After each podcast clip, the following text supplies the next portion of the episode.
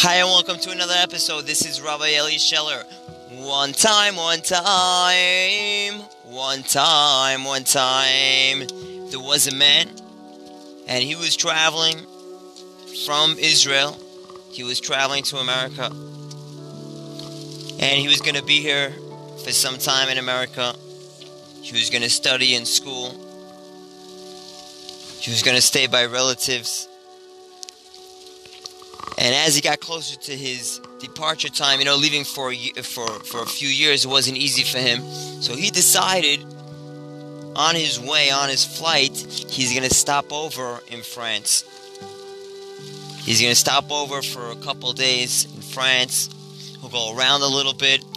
This way, before he ends up in America, he'll have a nice, fun time. He actually knows a couple of people there. And so he booked his flight to France, and then it's going to go to America. He then started to learn French and learn all the different places in France. He studied the language, he spent hours checking up their culture. He had different ways of learning the language, tricks, how he got it. And within a few weeks, he's got the language down pat. He studied the whole place and he gets to France. And boom, the second he leaves the plane, he's talking to everyone and he's communicating and he's getting around and he finds great deals and he finds great food. And he's having a blast. He barely has any time to sleep. He wakes up early in the morning and he goes to an early morning restaurant, has a great, great cup of coffee, and he's talking to everybody, and it's amazing. He knows the language and it's just a new culture for him, and it's just he's enjoying every second of it. But everything good comes to an end, and it's his time to leave. And he finally leaves, and he gets on the plane, and he gets to America. And instinctively, he starts talking in Hebrew, but no one knows what he's talking about. And he starts talking with more emotion, but nobody understands what he's talking about. People are laughing at him.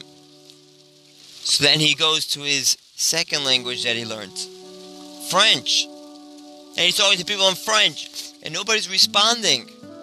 People are looking at him as if he's queer. And he starts getting angry at people and people are just walking away from him. And he finally realizes he doesn't know the language, he doesn't know how to communicate with them. And he thought to himself, oh no, I should have prepared this when I was back in Israel. Now I'm going to be here for a year or two. I don't know the language. It's going to be very difficult. And he starts trying to learn the language. But once he's there, he now he feels bad about it and he's not motivated to learn the language.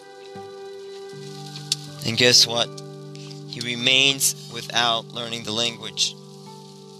Until finally someone nice enough sits down with him and teaches it to him.